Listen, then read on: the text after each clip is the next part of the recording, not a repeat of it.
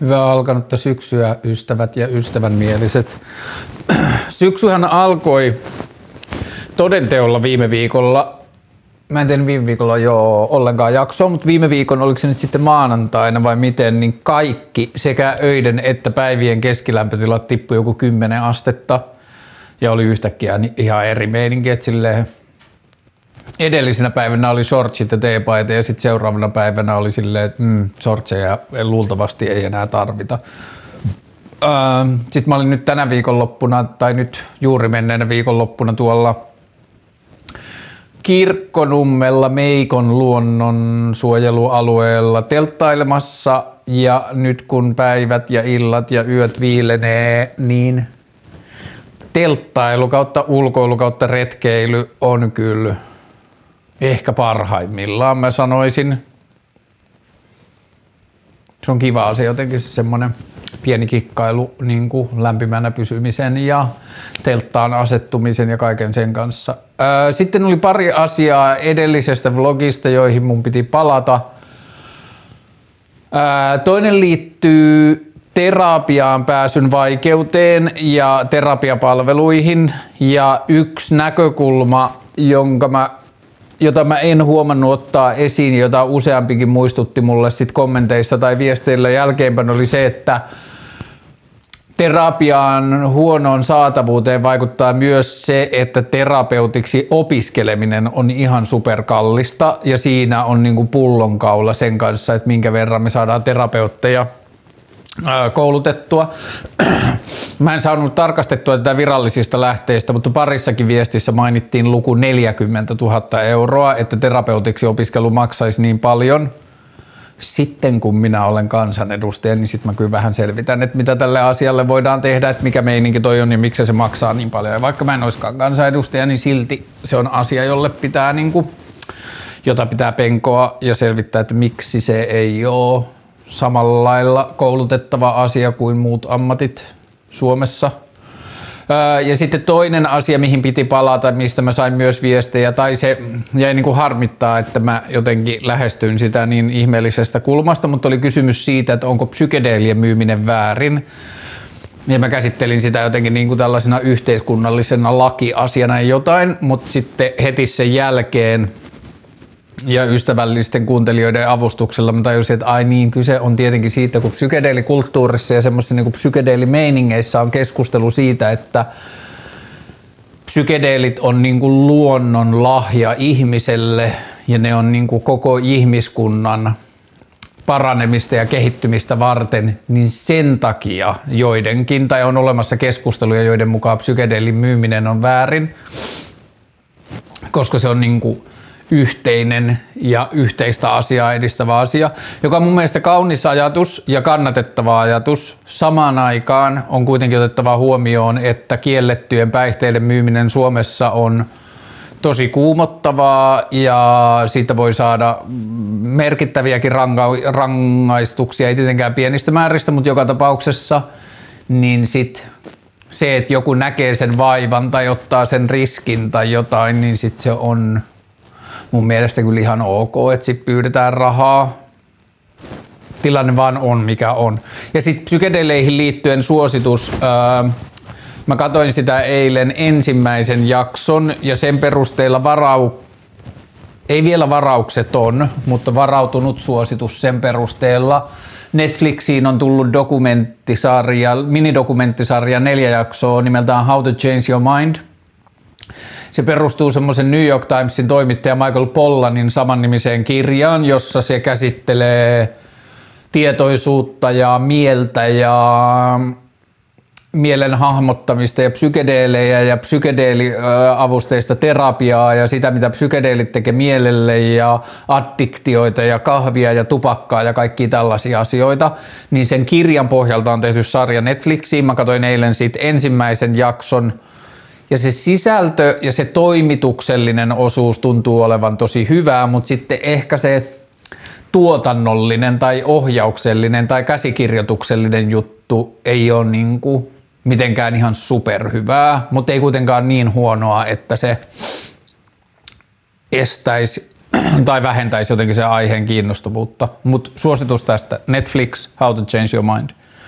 Ähm, olikohan muuta?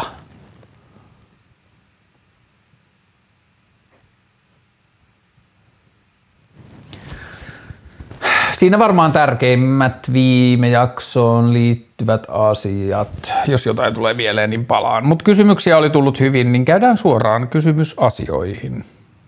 Tai aiheasioihin. Mm.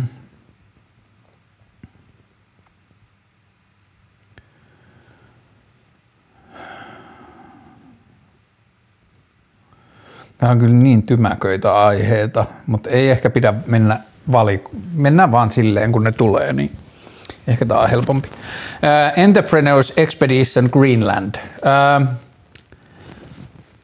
silläkin uhalla, että joku nokkela laittaa sitten seuraavaan, ei kun laittaa sitten kommentteihin, että montakohan kertaa Karle mainitsee, että ei ole enää sosiaalisessa mediassa ja bla bla bla, mutta sillä nyt on välillä relevanssia näissä asioissa, niin mä sitten välillä mainitsen sen, mutta äh, tämä Entrepreneurs Expedition Greenland tuli mulle jostain niin kuin jonain lehtijuttuna, eli se oli jo joku kolmannen tai neljännen polven asia siitä, että kun ensin on ollut se itse tapahtuma ja sitten on ollut niiden, tai seikkailu ja sitten on ollut niiden ihmisten kertominen siitä ja sitten on ollut ihmisten ää, kommentointi siitä ja sitten on tullut vastakommentointi ja sitten on tullut jyrkempi kritiikki ja sitten on kirjoitettu vasta uutinen, niin mä oon vähän silleen rajatun tiedon varassa, mutta Hmm. Ehkä se on niinku hyvä esimerkki semmoisesta niinku yrityskulttuuripöhinä, LinkedIn business, öö, ura, näkyvyys, huomiokilpailu, öö, tiedostavuus, identiteettipolitiikka, henkilöbrändin rakennus, bla bla bla, semmoisesta niinku sotkusta, joka liittyy johonkin moderniin työelämään. Ja sitten yksi kaveri sanoi siitä vaan hyvin, että, hmm, että ainoa mistä siinä niin kuin matkassa tai siinä koko jutussa on ollut kysymys, että ihmiset on keksineet tavan pukea seikkailu sellaiseen muotoon, että niiden työnantajilla on ollut hankala kieltäytyä sen maksamisesta, että, että mä lähden nyt tällaiselle jollekin napa tai jollekin mihin ääriolosuhdematkalle ja jos työ, niin kuin, että työnantajalla on nyt mahdollisuus tulla yhdistetyksi tällaiseen niin kuin vastuullisuuteen ja tällaiseen niin kuin ilmastokiinnostukseen ja onko teillä varaa olla jäämättä tästä pois ja sitten yritys saa ne kulut omaan verotukseensa ja työntekijä pääsee seikkailulle ja yritys voi sanoa, että me ollaan osallistu tällaiseen ja tällaiseen juttuun, että me ollaan vastuullisia. Et se on semmoista niin kuin, mitä liian, onko se merkitystaloutta tai tarinataloutta tai semmoista niin kuin juttua. Mutta sitten jälleen kerran se taso, miten mä sitä luin, niin sitten siinä näyttäytyi taas tämä internetin jotenkin pilkallisuus, riemu tai se, että, niin kuin, että sillä on sitten oma henkilöbrändin rakennusarvonsa tai mahdollisuutensa, että pääsee pilkkaamaan sitä ja jotenkin osoittamaan sitä, niin sitten hmm, Ehkä, int- ehkä niin kuin yleisesti tällaisissa asioissa niin internet ehkä usein tai internetkeskustelu usein unohtaa, että asiat on niin kuin vaan semmoisia indikaattoreita laajemmista ilmiöistä, laajemmista kulttuuriasioista. Ja sitten hirveän helposti jotenkin hyökätään ja dissataan ja niin kuin tanssitaan haudoilla niin kuin yksittäisten asioiden suhteen, eikä jotenkin jätetään sivuttamatta sitä, että se on iso tai se on osa jotain niin kuin sellaista isompaa, jos ei ongelmallista, niin sitten niin jotain outoa semmoista niin kuin työelämäkulttuuriin ja sellaiseen moderniin habatukseen liittyvää ilmiötä. Mutta joo, mä en ole ihan varma, onko niin tällainen business-elämysmatkailu ja vuoren nimeäminen Mount Innovationiksi, niin onko se paras tapa jotenkin taistella ilmastonmuutoksesta vastaan, mutta mikäs minä olen sanomaan. Öö, karaoke-bravuuri. Mulla on vähän niin kuin hakusessa. Mä käyn niin harvoin karaokessa ja sitten johtuen niin kuin lestadiolaisuuden laulutaustasta, jostain musiikkiluokkataustasta ja muusta, niin mulla on joku sellainen illuusio, että mä osaan laulaa, mutta sitten mä en juuri koskaan käy karaokessa, niin mä en oikein niin kuin selvittänyt mun karaoke-bravuuria, mutta ehkä sille pitäisi antaa hetki aikaa, että mikähän, mikä olisi sellaista niin kuin, musiikkia tai äänialaa, jossa niin kuin, joka toimisi karaokessa parhaiten. Tämän hetken lempijuttuja, haahuilu, valokuvaaminen, lukeminen. Mm, sitten mun pitää tarkistaa tämän tilin nimi, mutta mä löysin tämmöisen upean YouTube-tilin. Post 10, eli Post 10. Se on semmoinen jäbä jossain keskilännessä Amerikassa, joka ää, kiertää sateiden ja niin kuin, myrskyjen jälkeen lähiympäristöä ja etsii tukkeutuneita noita tota, katukaivoja tai siltarumpuja tai tällaisia niin kuin tienalta meneviä ää, vedenkuljetusputkia ja muita. Ja sitten avaa niitä tukkeumia. Ja sitten se on ihan tosi, silloin tosi jotenkin en nyt sanoisi hyvä meininki, mutta mielenkiintoinen meininki, että se haukkuu koko ajan niin kuin paikallisia noita, mitä liian tielaitoksia tai muita, kenen tehtävänä tämmöisten siltarumpujen auki pitäminen on, niin se niin kuin haukkuu niitä ja jupisee ja sitten samalla avaa niitä siltarumpuja ja sitten se on jotenkin tosi palkitsevaa, kun joku sellainen kokonainen tulviva tienpätkä pääsee sitten niin tota, vedet pääsee kulkemaan oikeisiin paikkoihin ja oikeisiin suuntaan, niin se on ollut nyt tota lempijuttuja tässä ihan viimeisen kahden vuorokauden aikana. Mä yritän ehkä yhdistää nämä kaksi samaan. Tässä on energiakriisi ja hallituksen budjettileikkaukset, velanotto ynnä muu sellainen. Energiakriisi on super mielenkiintoinen asia vähän samalla tavalla kuin korona oli mielenkiintoinen asia. Nämä molemmat asiat on myös perseestä, mutta että ne on mielenkiintoisia siitä, ja niin kuin joku bensan hinnan nousun tai polttoaineen hinnan nousun voi liittää siihen niin kuin jotenkin samaan mielenkiintoisten asioiden viuhkaan, että miten yhteisö tai yhteiskunta reagoi niin kuin tällaisiin isoihin arkeen vaikuttaviin asioihin. Ja niitä on nyt aika lyhyessä ajassa ollut aika paljonkin. Mä en tiedä, onko niinku, tämä joku asia, joita on nyt tullut lyhyessä ajassa vai tekikö, oliko korona niin massiivinen, että niihin kiinnittää nyt vasta huomiota, että niitä on ollut aikaisemminkin, mutta ne on jäänyt jotenkin vähemmälle huomiolle. Joka tapauksessa yhdelle mun kaverille oli tullut uusi sähkö sopimustarjous, kun sen edellinen oli päättynyt ja siinä oli ollut mun mielestä 52 senttiä kilowattitunti. Ja sitten mä katsoin mun omaa sähkösopimusta, jonka mä oon tehnyt uuden sähkösopimuksen joskus viime keväänä ja mä oon tehnyt sen kiinteällä hinnalla jonnekin parin vuoden päähän, niin mulla on niinku seitsemän senttiä kilowattitunti, joka tarkoittaa sitä, että mun kaverin uusi sähkösopimus olisi yli viisi kertaa kalliimpi. Joten onhan se aika merkittävä kuluerä, että jos vaikka jonkun omakotitaloasujan sähkölasku voi olla vaikka 250 tai 200 euroa, sanotaan vaikka 200 euroa kuussa. Mä muistan silloin, kun mä asuin niin kuin omakotitalon asumisen kaltaista asumista, niin semmoinen keskiverto kuukausi oli ehkä vaikka suunnilleen 200 euroa, niin sitten se olisikin yhtäkkiä tonnin kuussa. Niin on se kyllä aika hurja. Ja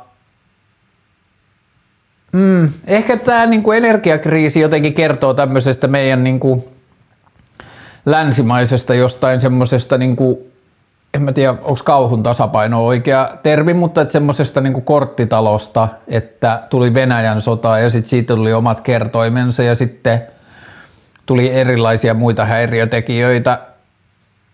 Ja sitten yhtäkkiä koko pakka on ihan solmussa ja nyt hallitus on tekemässä, oliko se nyt sitten tänään, päätöstä 10 miljardin tuesta sähköyrityksille – ja jos miettii kuinka kauan noista Hornetti-asioista tai lentokone, sotalentokoneasioista neuvoteltiin niin kuin vuosikausia ja se oli samankokoinen hankinta, se oli mun mielestä joku 10 miljardia, niin tämä jollakin tavalla tällaiset asiat niin kuin osoittaa, niin kuin se koronakin, että ne osoittaa, että niin kuin asiat on hyvin suhteellisia, että joku to, asia saattaa jossain hetkessä tuntua valtavan isolta tai mahdottomalta tai monimutkaiselta tai käsittämättömältä tai kestämättömältä, mutta sitten kun jotain tapahtuu, niin sitten se yhtäkkiä muuttuukin niin kuin uudeksi normaaliksi, että Horneteista jos ei nyt tapeltu, mutta ainakin vängättiin tai jotenkin silleen niin kuin selvitettiin ja pohdittiin niin kuin varmaan joku 10-15 vuotta, niin sitten nyt tehdään tyyliin viikonlopun yli samankokoinen panostus energiayhtiöiden auttamiseksi. Ja sitten mitä tulee tuohon niin kuin hallituksen budjettiesitykseen ja siitä käytyyn keskusteluun, niin se oli jotenkin erinomainen esitys jotenkin politiikasta ja politiikan kulttuurista, että kun hallitus esitti, että he nyt lähtisivät ratkaisemaan tätä tilannetta tällä tavalla, ja sitten joku Petteri Orpo ja perussuomalaisten Riikka Purra Porra, Purra se on, niin, niin tota, ne yhteen ääneen jotenkin silleen naureskeli, että jahas, että sitä on nyt tehty sitten vaalibudjetti. Et, eli heidän esityksensä oli, että Sanna Marin ja muut tekee semmoisen budjetin, joka kuulostaa kansalaisille hyvältä, että ne pärjää seuraavissa vaaleissa. Ja sitten sen jälkeen nämä oppositiolaiset rupes pilkkaa hallitusta siitä, että ne ei ole varautunut tarpeeksi tai ne ei ole ottanut huomioon tai jotain muuta – ne on itse eduskunnassa myös. Miksi ne ei ole, jos ne, niillä on ollut joku kristallipallo tai niillä on ollut joku enempää, enemmän tietoisuutta asioista, niin eikö sitten vaan ollut kusipäisyyttä pitää turpansa kiinni ja pilkata hallitusta jälkeenpäin, kun te ette ota, ottanut tätä huomioon. Ja siinä tiivistyy jotain niin kuin sellaista, mikä on mulle ainakin politiikassa jotenkin merkittävä ongelma, että sitä ei pelata niin kuin yhteen maaliin, vaan se on niin kuin puolueiden välinen kilpailu, jossa kerätään pisteitä siitä niin kuin jostain jälkiviisauksista ja siitä, että kuka oli ensimmäisenä oikeassa ja bla bla bla. Sen sijaan, että joku tämmöinenkin asia, niin tämä on niin kuin aika iso ja monimutkainen juttu ja jolla voi olla vakaviakin seurauksia, niin luulisi, että olisi joku intressi pelata niin kuin yhteen maaliin tai puhaltaa yhteen hiileen tällaisessa asiassa, eikä hakea niin kuin mahdollisuutta vaan jotenkin niin kuin naureskella ja pilka, tai niin kuin silleen aukoa päätä, että me oltaisiin tehty tämä paremmin, niin se tuntuu jotenkin ihan tosi vitun lapselliselta. Ja sitten mitä itse siihen velkaantumiseen tulee, niin viime vuosiltahan meillä ei ole oikein niin kuin muita niin kuin semmoisia velkaantumisesimerkkejä Euroopasta kuin mitä Kreikka oli ja mitä Kreikassa tapahtui ja mitä siitä seurasi. Mutta täytyy ottaa huomioon, että se Kreikan velkaantuminen oli isolta osin seurausta niin kuin huolimattomasta tai huonosti suunnitellusta tai leveäperäisestä taloudenpidosta. Ja sitten jos puhutaan velkaantumisesta sellaisena asiana, että se on strategista velkaantumista tai se on suunnitelmallista tai se on poikkeustilanne velkaantumista tai ää, niin kuin katastrofivelkaantumista, niin sitten se tuntuu jotenkin niin kreisiltä, että politiikkaan on jäänyt semmoinen mahdollisuus soittaa suuta ja niin kuin osoittaa ylemmyyttään sillä, että jos toi, niin kuin vaikka tässä tapauksessa hallituksen toiminta olisi velkaantu, niin kuin se lisäisi velanottoa ja valtio velkaantuisi niin kuin tällaisena niin kuin kriisivuotena, jossa palautetaan, palautetaan koronasta ja on alkanut sota Euroopassa ja energian hinta on räjähtänyt pilviä, bla bla bla. Niin kuin monimutkainen tilanne – niin sitten se sana velka on vähän niin kuin, tietyllä tavalla vähän niin kuin sana huume, että se on vaan semmoinen niin kuin automaattinen vihollinen, jota voidaan niin kuin käyttää vaan semmoisena niin kuin nyrkkeilysäkkinä, kun halutaan kokea ylemmyyden arvoa tai ylemmyyden tunnetta tai käyttää niin kuin poliittisessa keskustelussa argumenttina toisen huonoudesta, että nyt ne velkaannuttavat meitä – ja koko toi velkaantumisen tematiikka ja valtion velka-asia ja kelle ollaan velkaa ja mm, niin kuin kaikki tämä, niin siihen olisi kyllä mun mielestä jotenkin tervetullutta tulla joku uusi tapa puhua siitä. Ja just se semmoinen niin kuin jotenkin ylemmyyden tunne. Ja tämä ei nyt liity oppositioon siinä mielessä, että kun siellä on nyt kokoomus ja perussuomalaiset, vaan tämä liittyy yleisesti ottaen – niin kuin politiikkaan, miten oppositio ja hallitus suhtautuvat toisiinsa ja miten niin kuin jotenkin vahingon iloisia tai niin kuin, miten kaikista irtopisteistä ollaan kiinnostuneita. Hmm. Ehkä tämä tilanne on vain monimutkaisuudessaan hyvä esimerkki siitä, tai esitys siitä, mikä kaikki puoluepolitiikassa tai kilpailun perustuvassa puoluepolitiikassa on perseestä. Ähm. Nykyajan kauneusihanteet. Mä en tiedä, mistä tämä asia on tullut, mutta mulla on tullut joku niinku uusi aivokliksahdus, jossa mä huomaan ihmisten, jos ei kauneusleikkauksia, niin tämmöisiä niinku kosmeettisia operaatioita katukuvassa – Mä en tiedä, onko ne lisääntynyt vai onko tämä vaan joku asia, että kun alkaa kiinnittämään huomiota jotakin, niin sit sitä näkee joka paikassa. Et voi olla, että mä en ole vaan aikaisemmin ymmärtänyt, miltä esimerkiksi täytetty ylähuuli näyttää ja miten se ylähuuli käyttäytyy sen jälkeen, kun sinne on laitettu täytteitä tai huulet yleensä, tai miltä jotkut leikatut poskipäät näyttää tai leikattu nenä tai jotain. Niin jotenkin tämä kesä oli sellainen, että – mä en muista aikaisemmin kiinnittäneeni siihen huomiota. Ja ennen kuin mä sanon mitään, niin on niin kuin tosi tosi tärkeää, tai niin kuin, että se pohja-ajatus kaiken pohjalla on se, että ihmisillä on oikeus tehdä niin kuin omille kehoilleen mitä ne haluaa. Ja mulla tai kellään muullakaan ei mun mielestä ole niin kuin oikeutta tai tarvetta tai järkeä moraalisoida toisten valintoja – että niin kuin ihmisten esteettiset arvot on henkilökohtaisia ja ihmisillä on oikeus tehdä niin kuin vapaus ja oikeus omaan kehonsa. That being said, musta se on vaan tosi jotenkin ehkä murheellinen on liian vahva sana, mutta se on vaan jotenkin musta harmillista, että jos maailma kertoo ihmisille, että he eivät kelpaa sellaisinaan.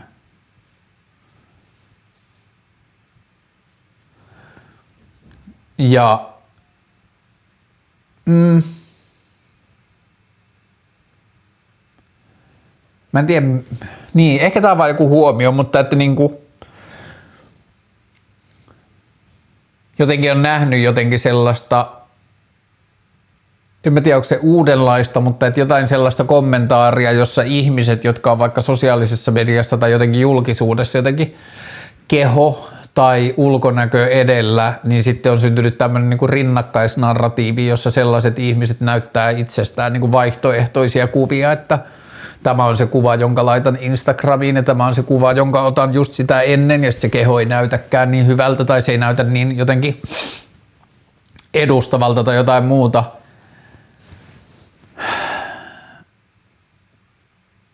Niin mä en tiedä, jääkö se sitten vähän niin kuin semmoiseksi irtopisteeksi sen näyttäminen – jos se sitten se kuitenkin se seuraava kuva tai ne seuraavat niin kuin, kuvat ja viestinnät niin kuin pyrkii sitten taas jotenkin toteuttamaan niitä kauneusihanteiden vaatimuksia.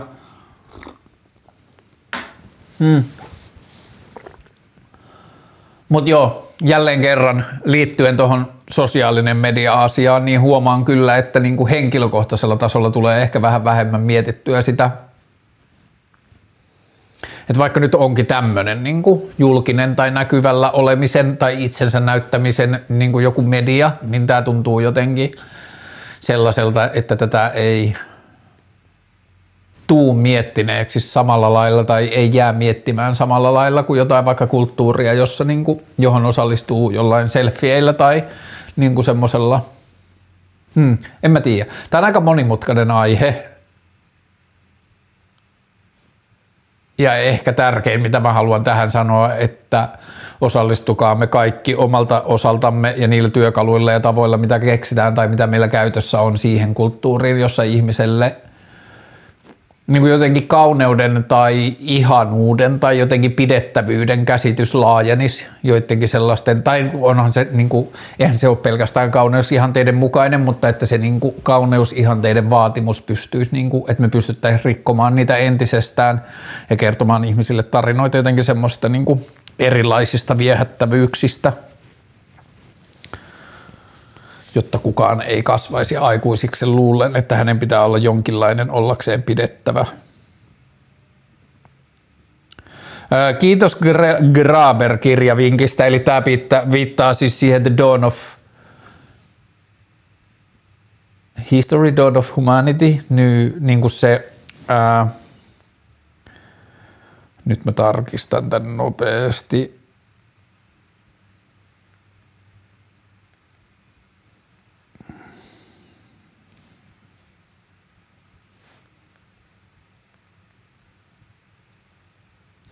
Dawn of Everything, David Graber ja David Vengrow ja toi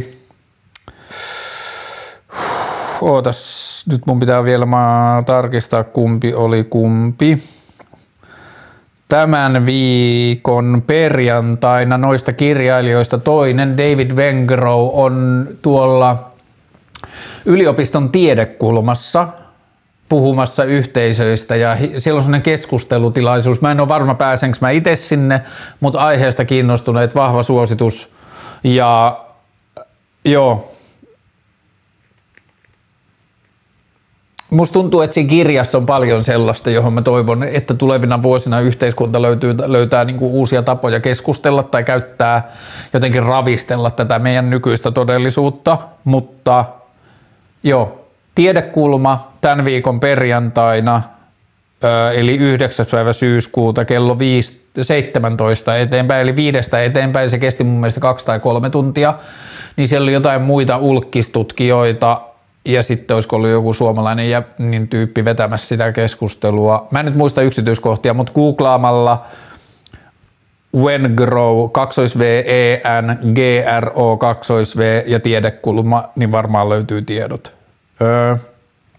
Kerro omista tatuoinneistasi, onko itse piirretty ja onko jotain tarinaa taustalla? Mä oon kyllä tatuoinneista puhunut useampia kertoja. Öö, on itse piirrettyjä, Öö, mä tein jossain vaiheessa semmoisen niin flashikortin, johon mä suunnittelin vaan niin kuin humoristisesti erilaisia tatuointeja ja sitten me kerran, niin, niin tota, kun mä menin mun tatuointiin jäbän luon, niin sitten mä otin sen mukaan ja sitten me vaan poimittiin, poimittiin sieltä semmoisia, mistä me pidettiin ja sitten mä tatuoin niitä. Nyt mitä mä tatuoin tällä hetkellä, niin mä näin keväällä, ehkä toukokuussa unessa kuvan selkätatuoinnista – ja sitten mä laitoin mun tatuointijäbälle viestin ja sitten me ollaan tehty sitä kesällä ja olisikohan ensi viikolla, kun mä menen värittämään sitä lisää, mä voin ehkä sitten laittaa vaikka vlogiin kuvan, kun se on väritetty valmiiksi, mutta se on vielä aika keskeeräisen näköinen, mutta joo, siitä tulee kiva. Haluaisin omistaa elämäni musiikille, mutta pelottaa, etten tule saamaan sieltä elantoani. Ähm, Mä en halua yhtään vähätellä sitä kuumottavuutta, mitä siihen liittyy, mihin tahansa turvalliseen tai toimeentulon tuottavan niin kuin elämäntavan tai työn tai jonkun muun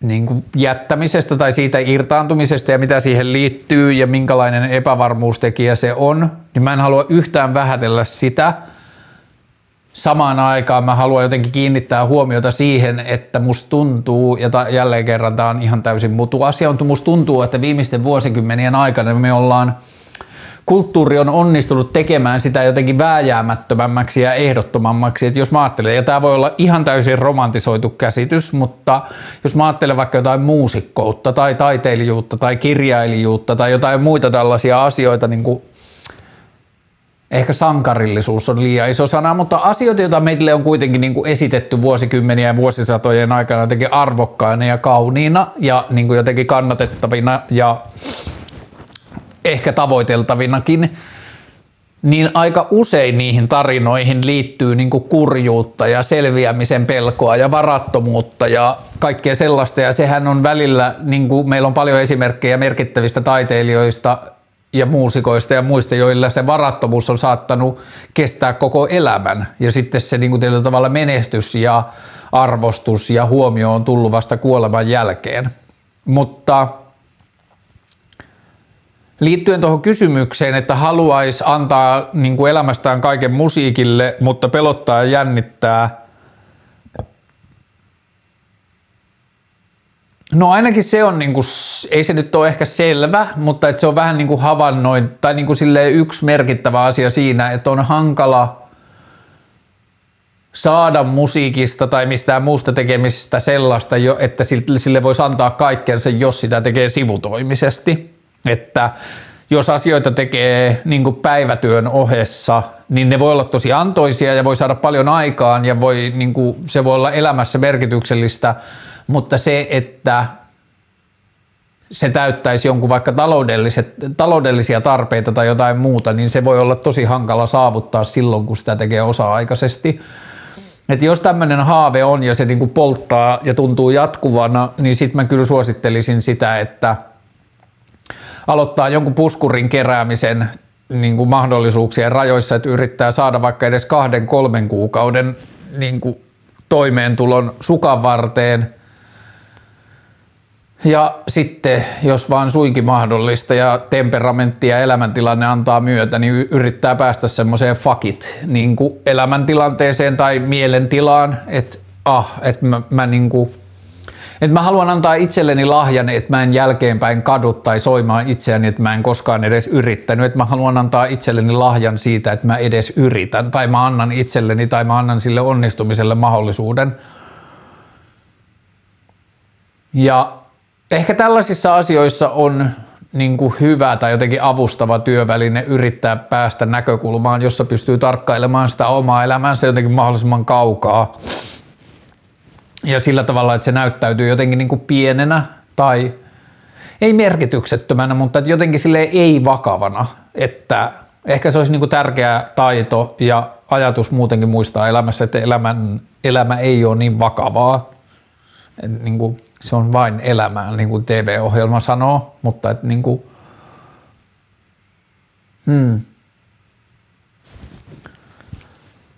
Jos kysymys oli, haluaisin omistaa elämäni musiikille, mutta pelottaa, etten tule saamaan sieltä elantoa, niin A, kaikki muusikot eivät saa musiikista elämää, niin kuin elantoa, ja silti ne antaa sille koko elämänsä. Ja tämä just on temperamentti ja epävarmuuksien kanssa elämisen kyky ja kaikki sellaiset asiat, että sitä ei voi sanoa niin kuin toiselle ihmiselle jotenkin että ei muutkaan välttämättä saa, että älä valita. Tämä ei ole semmoinen asia, tämä on niin persoonallinen tai henkilökohtainen asia. Mutta mulla on vahva epäilys, että jos tuntuu tolta ja toi on niin jatkuva tunne, niin ei tule katumaan, jos antaa sille asialle mahdollisuuden ja vaikka siinä tulisikin turpaa. Silloin joskus, kun mulla oli kaikista pahimmat taloudelliset ahdingot ja mä mietin sitä, että jotenkin firma menee konkurssiin ja jotain, niin mä aina ajattelin sitä, että mikä on pahinta, mitä voi tapahtua. Niin mä niin kuin jotenkin multiploin kaikki asiat niin pahaksi kuin mitä niin kuin vaan suinkin mahdollista, niin mä sain jotenkin pahin, mitä mä pystyin käsikirjoittamaan, oli se, että mä niin, niin, tota velkaantuisin sadalla tuhannella eurolla. Ja sitten mä laskin, että mulla menisi 5-10 vuotta vaikka se asian maksamiseen, niin sitten mä jotenkin pääsin semmoiseen levolliseen tilaan, että no ei sekään itse asiassa olisi niin paha, että se olisi perseestä, mutta että se ei olisi niin kuin se olisi kuitenkin jotain, minkä pystyisi niin kuin käsittelemään tai sitä niin kuin se pystyy hahmottamaan jotenkin ymmärrettäväksi asiaksi. Niin ehkä jotenkin semmoinen ajatus siihen niin kuin musiikille omistautumiseen, että mitä on pahinta, mitä voi tapahtua ja onko tämä haave sen arvoinen, että jos mä lähden siitä ajatuksesta, että kaikki menee pieleen ja mikään ei, mikään ei onnistu, niin onko tämä silti sen arvoinen yritys. Öö, Mitä mieltä Köpiksestä? Kysyy ihminen, joka on nähnyt mut siellä. Joo, mä olin kaksi viikkoa sitten Kööpenhaminassa ja Täytyy kyllä sanoa, että tämä sama tunne on tullut joskus aikaisempina vuosina, kun on käynyt Amsterdamissa ja nyt vahvasti Kööpenhaminassa, niin tuli se olo tosi tosi vahvasti, että meillä Helsingissä on kyllä tosi paljon opittavaa siinä, että miten me arvotetaan kaupunkitilaa ja siellä liikkumista – että mä vaan selkeästi pidän kaupungeista, ja musta se tekee kaupungille hyvää, jos kevyt liikenne on laitettu niin kuin hierarkiassa autojen yläpuolelle kaupunkialueella.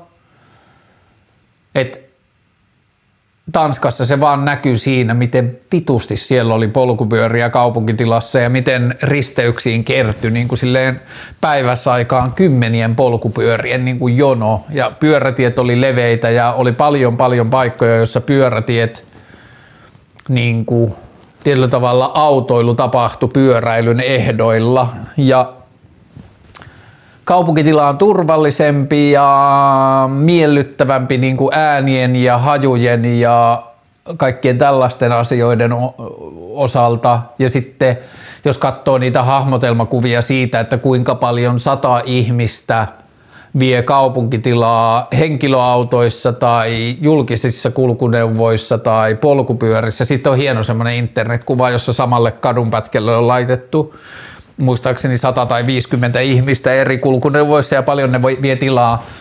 Niin se on kyllä yksi semmoinen kehitys, mihin haluaisi elämässään jotenkin osallistua ja vaikuttaa, on se, että miten me kaupunkitilaa rakennetaan ja miten me arvotetaan sitä.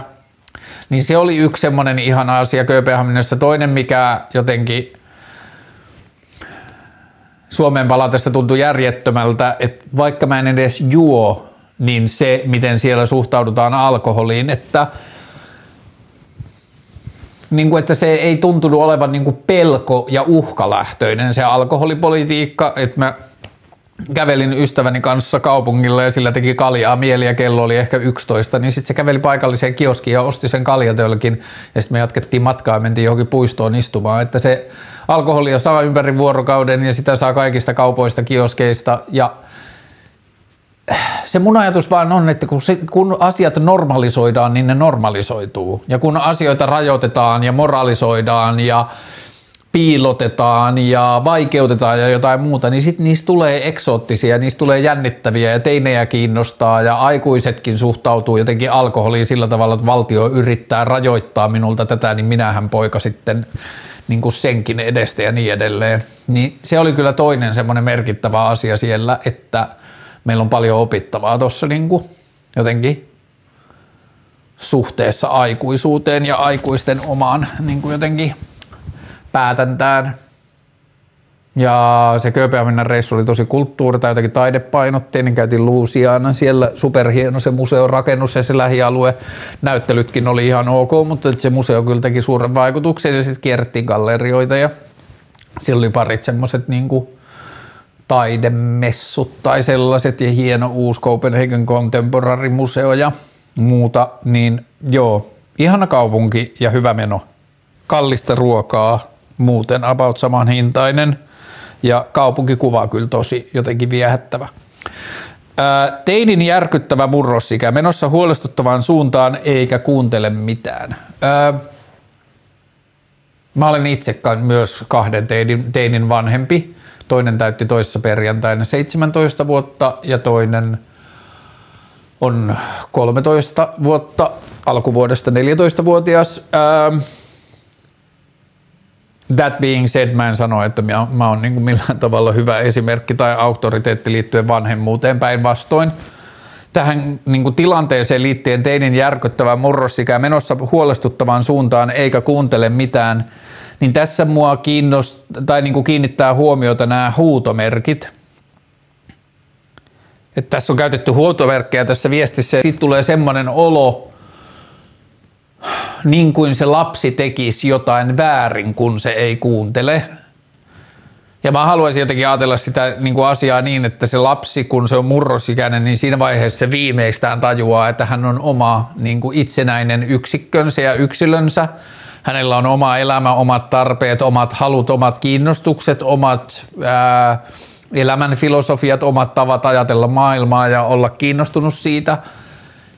Ja mikä ehkä tärkeintä, ei aina, mutta tosi usein, niin mikä ehkä tärkeintä on se havan niin kuin herääminen siihen, että mun kiinnostuksen aiheet tai jotkut suhtautumiset elämään ei ole välttämättä samat kuin mun vanhemmilla – tai ne ei ainakaan nyt ole samat kuin vanhemmilla, tai mä en ainakaan halua, että ne on samat kuin vanhemmat multa vaatii, niin okei, okay, nyt silläkin uhalla, että tai siis ei millään uhalla, vaan sillä pohjalla, että asiat ei ole näin yksinkertaisia. Ja niissä on paljon enemmän, mutta että mä niin haastan tota viestin lähettäjää sillä, että onko mahdollista lähestyä sitä asiaa niin, että – sisäistää sen ajatuksen, että ei sillä lapsella ole mitään niin kuin, Totta kai me aikuisena luullaan, että sen lapsen täytyy uskoa, mitä me aikuiset sanotaan, mutta ei se lapsi ajattele sitä samalla lailla. Jos me palataan omaan nuoruutemme ja omaan teini-ikämme, niin meillä oli hyvin vahvat omat kelat siitä, miten me halutaan elämää elää ja mitä me halutaan siinä vaiheessa tehdä. Ja mun oma suhde mun teineihin on vähän tällä hetkellä se, että, että – ne menee niitä asioita kohti, mikä niitä kiinnostaa ja mikä herättää niiden uteliaisuuden. Mä en voi niitä estää tavoilla, joihin mä uskon kasvatuksessa. Mä en usko lapsen kotiin niin kuin vangitsemiseen tai mä en usko sen kulkemisen kieltämiseen tai mä en usko hirveästi myöskään niin kuin rankaisemiseen. Niin mitä mulle jää jäljelle on turvallisen keskustelukumppanuuden tarjoaminen, keskusteluyhteyden tarjoaminen, kiinnostuminen sen lapsen asioista – turvallisen ympäristön tarjoaminen, jossa sillä lapsella on mahdollisuus olla kiinnostunut asioista ja kyseenalaistaa omia kiinnostuksiaan ja niin kuin reflektoida niitä asioita. Mä haluaisin tarjota lapselle ympäristön, jossa se pystyy puhumaan mulle asioista, joita se kokee tai joita se säikähtää tai jotka sitä satuttaa tai niin edelleen – että jos se teini on menossa sen aikuisen näkökulmasta huolestuttavaan suuntaan, niin jotenkin löytää siihen keskusteluun tai siihen lähestymiseen semmoinen pohja-ajatus, että tämä ei ole mun käsissä. Mä en voi päättää millaista elämää mun lapsi elää, minkälaisia hyödyllisiä asioita mä voin tehdä sen sisäistämisen jälkeen. Millä tavalla mä voin keskustella tai tarjota keskusteluyhteyttä sille lapselle niin, että se lapsi voi tajuta tai sillä voi tulla semmoinen olo, että hänestä ollaan kiinnostuneita tai hälle tarjotaan apua sen sijaan, että hälle ollaan vihaisia tai häntä halutaan muovata tai häntä halutaan pakottaa toimimaan jollakin tietyllä tavalla. Koska ihminen on vaan niin saatana itsepäinen eläin, että ihan sama kuinka sitä yrittää pakottaa, jos ei se halua tehdä jotain, niin se ei vaan tee. Ja se niin kuin jättää itselleen sen oikeuden olla tekemättä.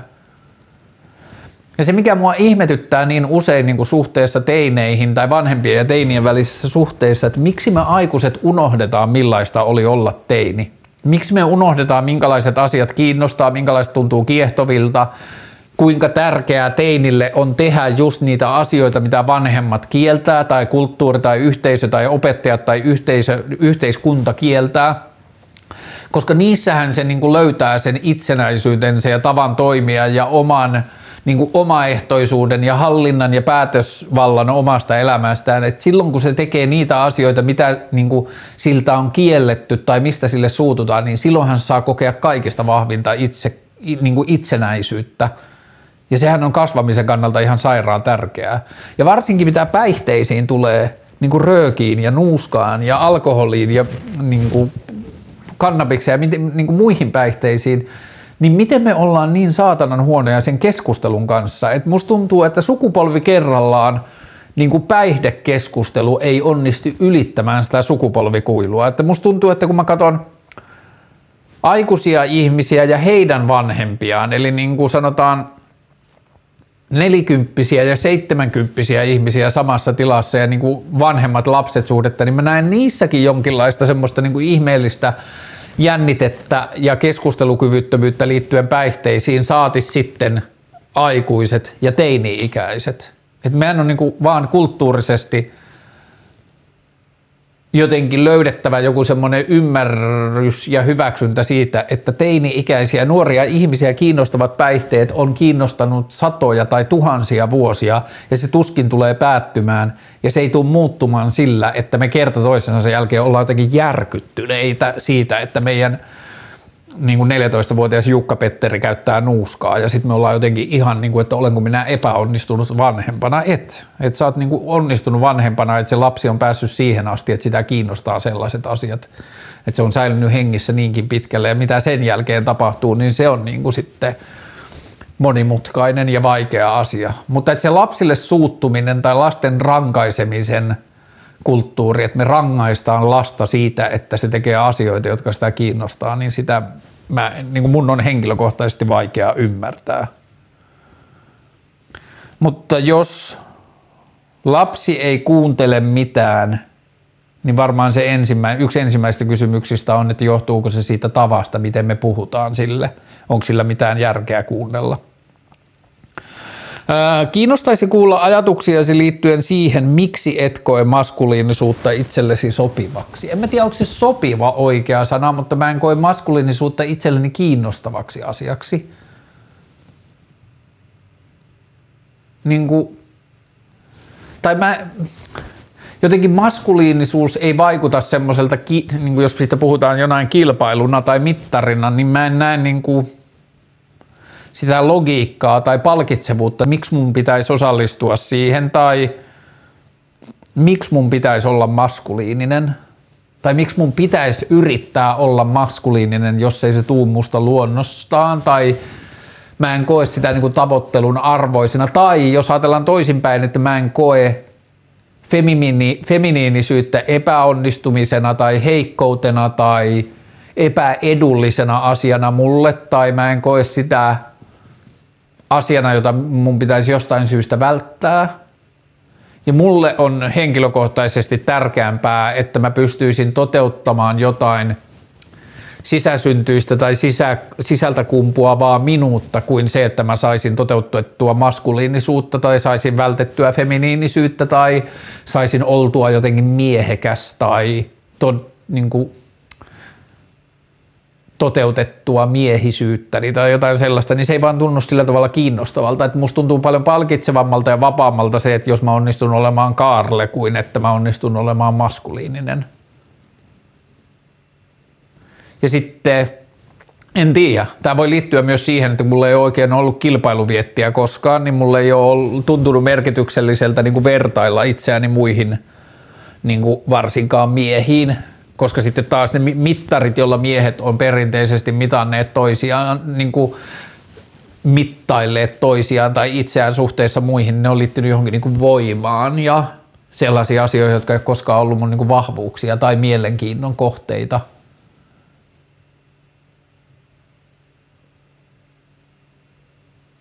Hmm. Mutta joo, maskuliinisuus ei saa mua kiinnostumaan itsestään. Se on varmaan niin kuin se ydinajatus. Hmm. Jos eläkejärjestelmä ei kestä, mitäköhän sen tilalle keksitään? Jos sen tilalle keksitään jotain, niin sitähän se kestää. Tai sen kestämättömyys muuttuu merkityksettömäksi. Mutta varmaan eläkejärjestelmänkin jonkun uure, niin kuin tällaisen remontin pohjaksi mä ottaisin keskustelun perustulosta. Tuolla oli toinen kysymys perustulosta. Katsotaanpa löydänkö mä sen nopeasti, jos mä voisin yhdistää sen tähän.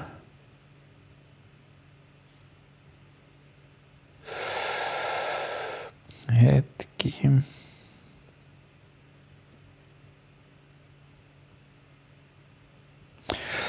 Koska siinä perustulokysymyksessä oli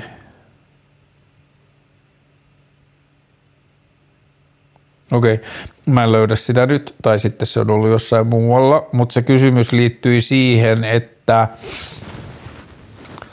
mitä, et, niin kuin, että joku semmoinen kysymys oli, mutta mä en ymmärrä, miksi mä en nyt nähnyt sitä, mutta joku semmoinen kysymys oli, että minkä kokoiseksi tai minkä suuntaisiksi ajattelisit perustulon ja mitä kaikkia ää, niin kuin, tukia tai avustuksia sen piiriin kuuluisi, niin mun ajatus perustulosta on, että perustulon piiriin kuuluisi tai niin kuin perustulon sisään kuuluisi kaikki sitä pienemmät avustukset, että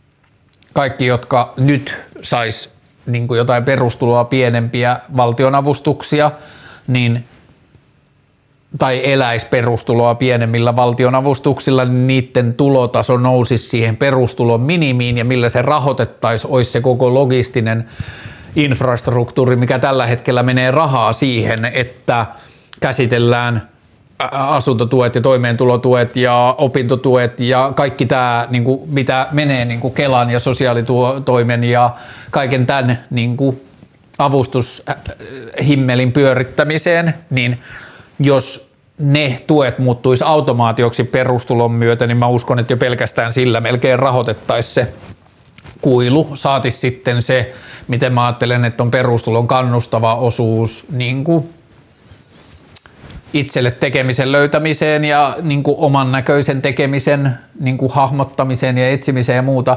Mutta että miten liittyen eläkejuttuun, niin mä ajattelen, että perustulo olisi, niin kuin se on ollut yksi myös semmoinen niin kuin politiikassa esitetty ajatus, että peri, pe, perustulon minimi olisi toi niin kuin eläkkeen, onko se nyt sitten kansaneläkkeen, mutta että eläkkeen minimitaso, että se perustulokin lähtisi rakentumaan siitä. Mutta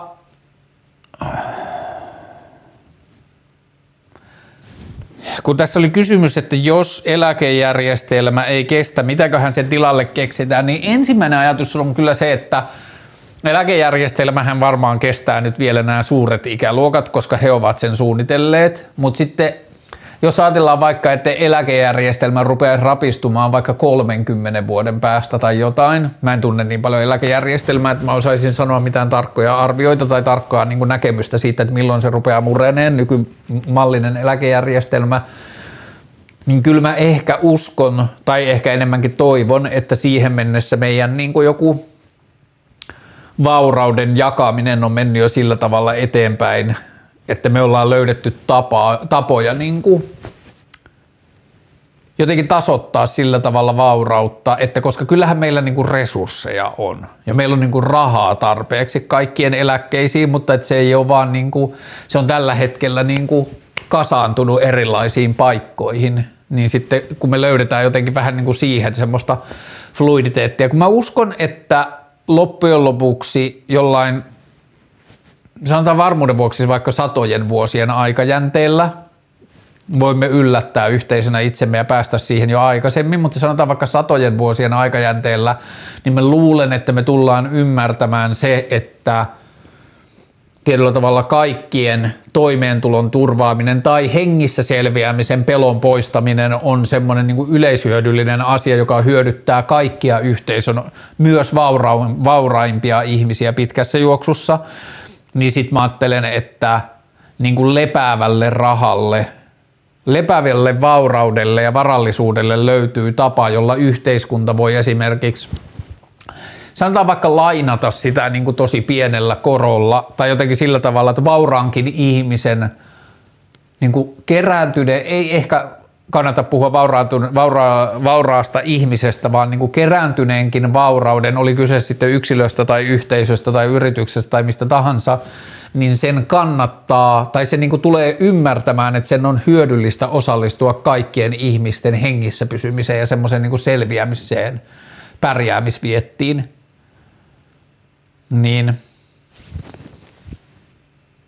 mutta jos kysymys oli, yritetäänpäs löytyykö tähän vielä joku konkreettisempi vastaus kuin joku satojen vuosien aikajänne, jos eläkejärjestelmä ei kestä, mitäköhän sen tilalle keksitään? Perustulo, mutta eihän perustulokaan vastaa vielä siihen, että että jos eläkejärjestelmä ei kestä, niin miksi perustulo kestäisi? No okei, siihen mä kyllä ajattelen se, että perustulo maksama, tulee maksamaan itsensä moninkertaisesti takaisin siinä, että ihmisen ei tarvitse pelätä omaa toi, niin kuin hengissä selviämistään, jolloin sen toimintakyky on parempi ja sitten se niin kuin tuottaa yhteisöön osallistumista ja niin kuin itsensä elättämistä huomattavasti paremmin kuin nykyisissä järjestelmissä. Parisuuden pettämisen jälkeen, mitä se vaatii? Se vaatii molemmilta osapuolilta A. Halua jatkaa parisuudetta, B. Päästää irti siitä menneisyydestä. Et sellainen parisuuden pettämisen jälkeen, jossa esimerkiksi petetty ei pysty päästään irti siitä – niin kuin ei onnistu päästämään irti siitä kivusta tai siitä satuttamisesta ja se elää jonkunlaisena semmoisena niin vaikka riitojen aikana esiin tulevana narratiivina, että sä petit mua tai jotain muuta, niin mä en usko, että se on kummallekaan niin kuin edullinen tilanne jatkaa sitä parisuhdetta. Mutta niin, pettämisen jälkeen parisuhteen jatkaminen vaatii molemmilta sekä itselleen että toiselle anteeksi antoa. Ja niin kuin irtipäästämisen kykyä ja sitten niin kuin pros avoimuutta ja rehellisyyttä. Ja esimerkiksi niin kuin se vaatii sitä, että jossain vaiheessa sen pettäjän pitää löytää rohkeus puhua avoimesti niistä syistä, miksi se on päätynyt pettämään ja mitä siihen on liittynyt ja onko se liittynyt se henkilökohtaisiin elä, niin kuin asioihin vai onko se liittynyt siihen parisuhteeseen tai sen parisuhteen tilaan tai johonkin muuta. Parisuhde pettämisen jälkeen vaatii unohtamisen ja anteeksiannon kykyä ja avoimuutta. Yksinkertaistettu vastaus. Haluatko lisää tatuointeja? Mm, ensi viikolla olen menossa tatuoimaan lisää selkääni. kyllä mä varmaan pikkuhiljaa mä luulen, että mä keräilen semmoisia tarroja niin kuin raajat ja keskivartalon varmaan aika silleen koristelluksi, mitkään niin kuin kaula tai naama tai kovin niin kuin näkyvät asiat ei mua kiinnosta. Mutta joo, erilaisia tatuointeja niin kuin ilman suurempaa suunnitelmaa ja mahdollisimman spontaanisti.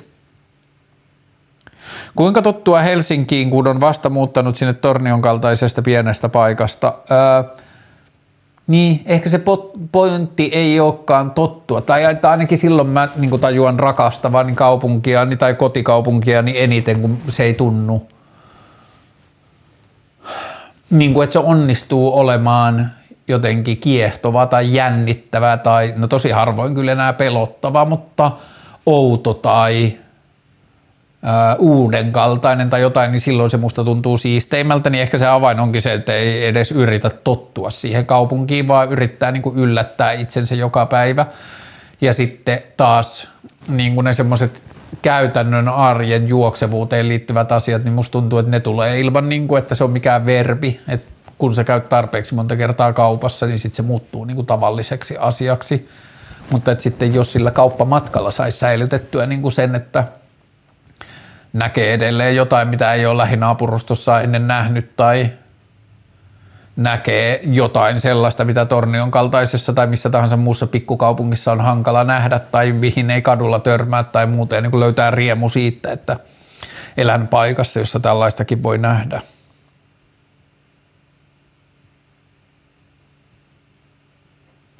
Onko lisää ydinvoimalle todellista vaihtoehtoa? Mm, ei varmaan vielä oo. Ja musta on niinku fresh, että esimerkiksi vihreät on onnistuneet sanomaan, että heidän vihreä niin ydinvoimakantansa on ollut niin kuin jumahtanut ja jäänyt paikalle vaan niin kuin poliittis, identiteetti, identiteettipoliittisista syistä – Mä en tiedä, mikä se Saksan tilanne on, mutta nythän Saksa sanoo, kun Saksa kerkesi tehdä päätöksen, että ne luopuu ydinvoimasta, mutta nyt energiakriisin myötä ne on ilmoittanut, että ainakin kaksi reaktoria, vai oliko se kaksi ydinvoimalajia, ne, että ne jää ainakin nyt pyörimään tämän tilanteen, koska meidän ydinvoimavastaisuus ja semmoinen niin ydinvoimalikaisuus ajatushan on niin kuin tietyllä tavalla Tsernobyl-jäänne – ja että kuinka paljon me ollaan hoksattu tai kuinka paljon me ollaan oikeasti ydinvoima vastaisessa keskustelussa tarkkailtu sitä, että kuinka kaukana nykyinen ydinvoimateollisuus on Tchernobylin ongelmista tai Tchernobyl-potentiaalista tai kuinka kehittynyt, tähän mä en osaa itsekään vastata, mutta kuinka kehittynyttä ydinvoima, ydinenergia niin kuin jälkisijoitus systeemit, kuinka hyvät ne meillä on, ja Suomessa ne ilmeisesti on tosi hyvät, kun niitä tullaan ulkomailtakin katsomaan, nämä niin kuin kalliohautaamisasiat, mutta mm, harmiksemme vielä ei ilmeisesti vielä ole lisäydinvoimalle todellista vaihtoehtoa, että kai me odotellaan vielä jotain fissioreaktoreita tai aurinkoenergian tai tuulivoiman vielä korkeampaa niin kuin hyötysuhdetta.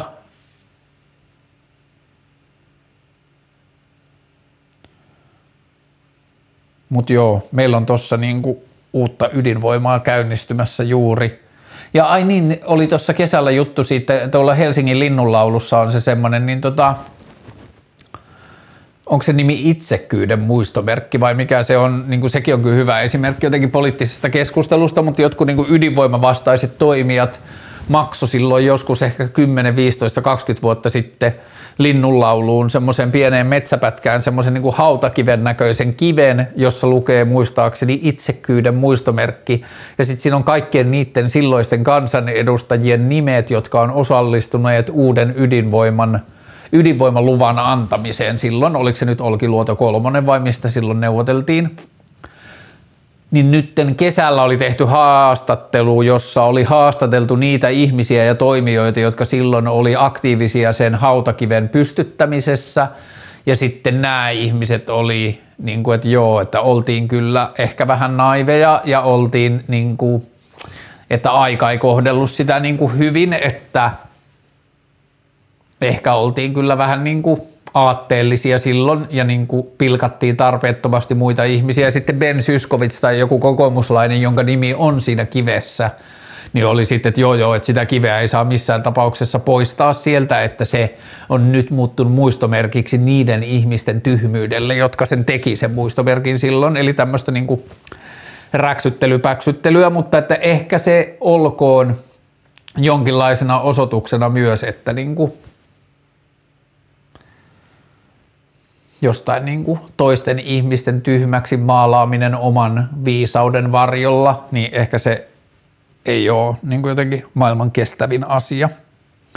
Öö, onko jossakin kerättynä yhteen suosittelemisia kautta lukemiasi kirjoja ja sitten jatkokysymys keskusteluohjelman kirjaklubi. Öö, ei ole kyllä koottuna. Ja en tiedä, miten sen tekisi, miten keskusteluohjelman kirjaklubi toimisi. Jos mä olisin joku Discord-aktiivi, koska mullahan keskusteluohjelma, jotka ei tiedä, niin keskusteluohjelma on Discord-kanava, joka löytyy sekä YouTuben että Spotifyn tai noiden podcastien että YouTuben niin kuin sieltä tiedoista, niin on linkki sinne Discordille ja siellä on jo useampi sata ihmistä. Se ei vaan ole kovin aktiivinen, koska mä en ole kovin aktiivinen varmaan johtuen siitä, mutta sehän voisi olla hyvä paikka kirjaklubin pitämiselle.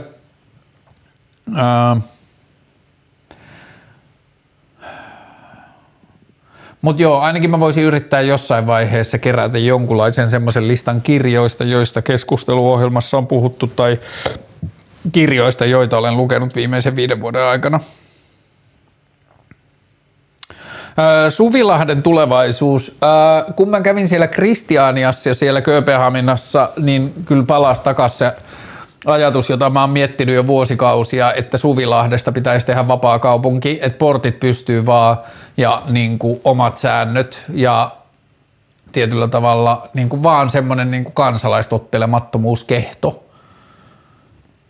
Että niin kuin Kristianissa pilvenmyynti oli tehty nyt sillä tavalla, kun Kristianissahan pilven poltto ja hallussapito ei ole kiellettyä, mutta pilven kauppaaminen on, että niin kuin pilven myyminen on siellä edelleen rikos, mutta miten ne oli järjestänyt sen oli se, että siellä oli semmoinen aukio ja sen ympärillä olevia katuja, niin siellä oli sellaisia pikkupöytiä, joiden takana oli niin kuin pilvikauppias. Sitten sillä oli pöydällä ihan niin kuin ne pajarit ja se teki siinä sitä kauppaa ja sitten kaikilta niin kuin Kristianian alueen porteilta oli semmoiset isot rakennushalogeenit osoittamassa ulospäin sieltä porteilta, että kun poliisi tulee, mä juttelin ja haastattelin yhtä kauppiasta jonkun aikaa ja kysyin, miten systeemi toimii, niin se kertoo, että joka päivä poliisi käy siellä yhdestä seitsemään kertaa. Ja kun ne poliisit tulee, niin ne tulee tosi usein vielä silleen mellakkavarusteissa tai muuta, mutta että kun ne on laittanut ne halogeenit niistä porteilta ulospäin, niin siitä seuraa se, että se sinne alueelle lähestyvä poliisi ei näe sinne alueelle, mutta sieltä alueelta nähdään ulos. Ja kaikkien porttien läheisyydessä oli myyjä tai joku muu henkilö, jonka tehtävänä oli katsoa sinne ulos. Ja sitten kun poliisit lähestyi, niin sitten huudettiin ust, joka on niiden niin kuin, vai, kai vähän niin kuin kyttä, joka on niin kuin jotenkin juusto, ja sitten siitä on joku, ja sitten oli joku toinenkin slangisana poliisille tämä vahti huutaa, että poliisit tulee, ja se sanoo, että 15 sekuntia ne kaikki kauppiaat on kadonneet, että ne pöydät jää paikoilleen, mutta ne kauppiaat ottaa sen oman pajarilaatikkonsa, lyö siihen kannen päälle, heittää sen reppuun ja reppu selkään ja sitten 15 sekunnissa ne jokainen niistä kauppiaista näyttää paikalliselta turistilta. Sitten pyörii siinä oman niin kuin, pöytänsä läheisyydessä tai ehkä sytyttää jointin ja istuu alas ja tietyllä tavalla naamioituu siihen niin kuin meininkiin. Ja sitten poliisi tulee siihen, myyjiä ei näy missään, näkyy vaan paljon pilveä polttavia turisteja. Ja sitten ne poliisit vähän aikaa pyörii siinä. Ja sitten kun ne lähtee pois, niin sanoo, että 30 sekuntia siitä kun niiden selkä näkyy, niin ne pöydät on takas pystyssä ja homma jatkuu niin kuin ennenkin. Ja musta se oli kiinnostava jotenkin osoitus myös politiikasta ja sen järjettömyydestä, että Kööpenhamina tai Tanska on tehnyt tällaisia poikkeuksia Kristianian suhteen – että ne sallii siellä niin kuin käytön ja ne sallii hallussapidon. Ja sitten ne vaan jonkun niin kuin tällaisen moraalisen ylläpidon vuoksi käy tekemässä niitä ratsioita. Tai onko se sitten poliisin, huumepoliisin työllistämistä tai mitä se on, mutta että ne niin kuin molemmin puolin tietää, miten se homma toimii. Ja siinä on sellainen kissahiirileikki. Ja ne myyjät on keksineet omat systeeminsä, miten ne ei jää enää kiinni. Ja se poliisien siellä käynti on niin kuin hyödytöntä. Ja niin kuin mä kysyin, että miten, minkälaiset rangaistukset tulee, jos jää kiinni, niin ensikertalaiselle kauppialle ei tule mitään. Ja toisen kert- niin kuin toista kertaa kiinni jäävälle voi pahimmillaan, ja siinä oli tosi paljon erilaisia kerrannaisuuksia, mitä pitää olla, mutta pahimmillaan se voi saada sitten neljä kuukautta vankilaa, mutta siis se sanoi, että ei kukaan jää kahta kertaa kiinni. Mutta joka tapauksessa oli hassu niin kuin semmoinen – länsimaisen hyvinvointiyhteiskunnan osoitus taas jotenkin semmoisesta niin ihmeellisestä poliittisesta kaksinaismoralismista, että jonkun poliittisen keskustelun vuoksi ylläpidetään sitä kulttuuria, jossa poliisi käy siellä niin kuin tekemässä ratsiaa, mutta ne ei saa niin kuin sillä mitään aikaa, mutta silti sitä jatketaan päivästä toiseen. Mutta joka tapauksessa meillä on jo niin kuin hyvin voivista länsimaista esimerkkejä siitä, että miten vapaakaupunki toimii, niin mun mielestä Suvilahdesta pitäisi tehdä semmoinen, ja tämä nyt ei varsinaisesti kohdistu Mikko Leppilampea tai niiden sitä tapahtumaprojektia, tapahtumahalli niin konserttikeskusprojektia kohtaan, vaan yleisesti semmoista niin kuin, ei sillä, onhan Suvilahdessa nytkin kaupallista toimintaa ja Flow-festivaali on tosi kaupallista toimintaa ja kaikki maailman festivaalit, mitä siellä pidetään, mutta et silti mä en ehkä haluaisi sinne semmoista niin kuin organisoitua pysyvää toimintaa, mitä se konserttikeskus tai mikäli että tapahtuva keskus, mitä sinne ollaan nyt suunnittelemassa, niin tois. Että mä haluaisin, että Suvilahdessa säilyisi joku vähän semmoinen niin kuin vahingon ja sattuman kaltaisuus, että se olisi vähän semmoista niin kuin epävirallista ja vähän sotkusta ja vähän niin kuin kaaoksenomaista, niin kuin se skeittiparkki ja niin edelleen. Ja sitten mä vaan niin kuin haluaisin, että kaupungeista löytyisi semmoista niin kuin uudenlaista kaupunkikulttuuria niin kuin kaikkiin isoihin Euroopan kaupunkeihin. Olisi mun mielestä hyvä syntyä vapaa-kaupungit ennen kuin tämä tai niin kuin osoituksena sille, että meidän niin kuin päihdekulttuurin päivittäminen on niin kuin jo myö, kovasti myöhässä ja siihen pitäisi niin kuin tehdä jotain, niin Suvilahti olisi mun mielestä hyvä paikka siihen. Ja ää, joo, ja just, että Suvilahdesta on tullut jotenkin semmoinen niin graffitikulttuurin, joku semmoinen kuplimispaikka ja muuta, niin Suvilahden tulevaisuus ei ole mun käsissä, koska mä en voi vaikuttaa siihen, tuleeko sinne se tapahtuva keskus vai ei, mutta mä toivoisin, että se tapahtuva keskus menee jollekin tylsemmälle alueelle, jonnekin teollisuusalueelle jonnekin ja Suvilahti niin kuin jatkaisi tota hitaasta ja tuommoista niin kompuroinnin kaltaista kasv- kehittymistään. Ää, mielipide Eckhart Tolleen läsnäolon voimasta. Ää, mä en ole koskaan lukenut sitä. Olen tiennyt sen kirjan varmaan 15 vuotta, mutta mä en ole koskaan, niin kuin se ei ole kiinnostanut mua tarpeeksi, että mä luken, lukisin sen. Niin mulla ei ole vielä syntynyt mielipidettä siitä. Mitä odotat eniten syksyssä ja mitä vähiten?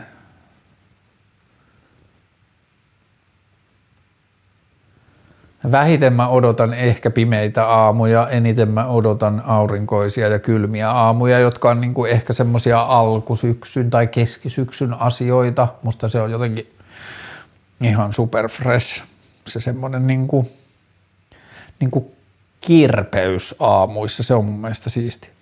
Tästä oli kaksi eri kysymystä, joten mä luen toisen niistä. Mietteitä opiskelijakulttuurista ja alkoholin suurkulutuksesta sen sisällä ja sitten siihen toiseen kysymykseen oli vielä laitettu se semmoinen niin paineistus tai se semmoinen niin ryyppäämisodotus. Opiskelijakulttuurinhan liittyy paljon niin kuin se tietyllä tavalla se kotoa lähtemisen rituaali, että kun me muutetaan opiskelijakaupunkiin tai kun meistä tulee yliopisto-opiskelijoita, niin se on niin kuin se se semmoinen ensimmäinen niin kuin jotenkin todellinen aikuistumisriitti ja sen takia me varmaan halutaan tehdä niitä asioita, joihin meillä on ensimmäistä kertaa niin kuin omaa vapaa oikeutemme, että me ei asuta enää kotona ja me ei tarvi enää niin kuin päin, niin kuin piilotella vanhemmiltamme sitä, että me ollaan kännissä ja niin kuin tietyllä tavalla ryyppääminen kiinnostaa ja niin kuin kaikki se semmoinen niin kuin virheiden tekeminen ja vastuuttomuus ja joku sellainen, joka on mun mielestä ihmisen kasvamisen kannalta tärkeää. Se, että onko siihen pakko liittyä alkoholi, niin en tiedä. Musta tuntuu, että ei ole, koska mä en ole itse liittänyt siihen omaan kasvamiseeni alkoholia, mutta hmm, ehkä meidän niin kuin, olisi hyvä kaikin mahdollisin tavoin, että se mikä siinä niin kuin alkoholikulttuurissa liittyen opiskelijaelämään, niin se mun mielestä se haitallisen tekijä on ne normit ja sellaiset niin kuin odotukset siitä, että ihmiset toimisivat samalla tavalla. niin se, että ihmiset uskaltaisivat oman, elää oman näköistä elämää, niin se alkaisi purkautua myös siihen suuntaan, että me ei vaadittaisi muilta asioita, joita me halutaan itseltämme tehdä, tai me ei vaadita muilta osallistumista kulttuuriin, johon me itse halutaan osallistua, niin joku semmoinen niin kuin alkoholin kuluttamisen paine tai odotus, että me päästäisiin sellaisista eroon. Ää,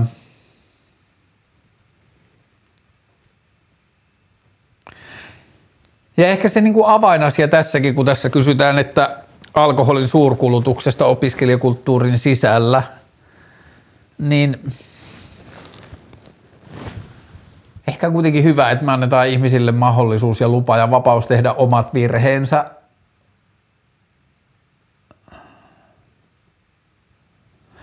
Että, niin kuin, että ehkä tämäkään asia ei niin tarvi sellaista moraalisointia, mutta että jotenkin se sellainen niin kuin, yhtenäiskulttuurin oletus tai yhtenäiskulttuurin kannustaminen, niistä meidän olisi hyvä päästä eroon, että opiskelijoista dokaa vaan ne, jotka todella haluavat, ei ne, jotka luulee tai kokee, että se on niin kuin paineistettu asia, että se on niin kuin heidän tehtävänsä.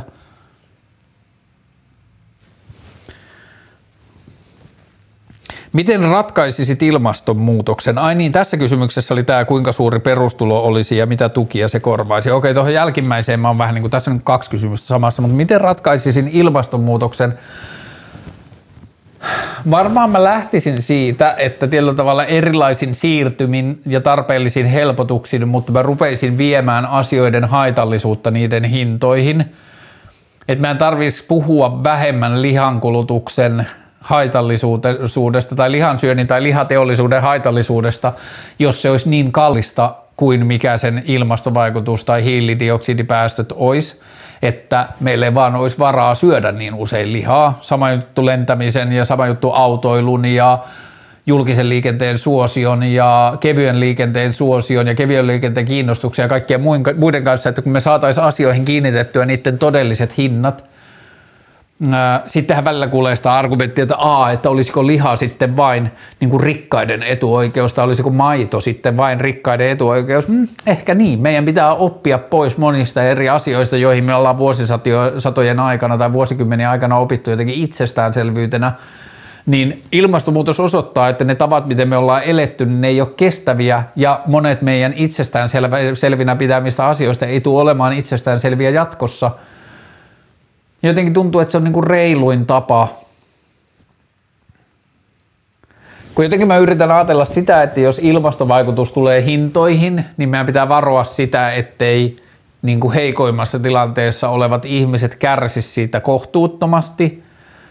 Mutta samaan aikaan on sanottava, että kyllähän niin kuin yksityislentäminenkin on niin kuin vain rikkaiden etuoikeus nykymaailmassa ja lentämisestä enemmänkin tulisi vaan niin kuin sitten tulisi keskiluokka, keskiluokkahan kuitenkin loppujen lopuksi kuluttaa eniten, koska meitä keskiluokkaan kuuluvia ihmisiä on eniten, niin mehän varmaan niin kuin tuotetaan isoin osa myös päästöistä noin niin kuin ihmisryhmänä.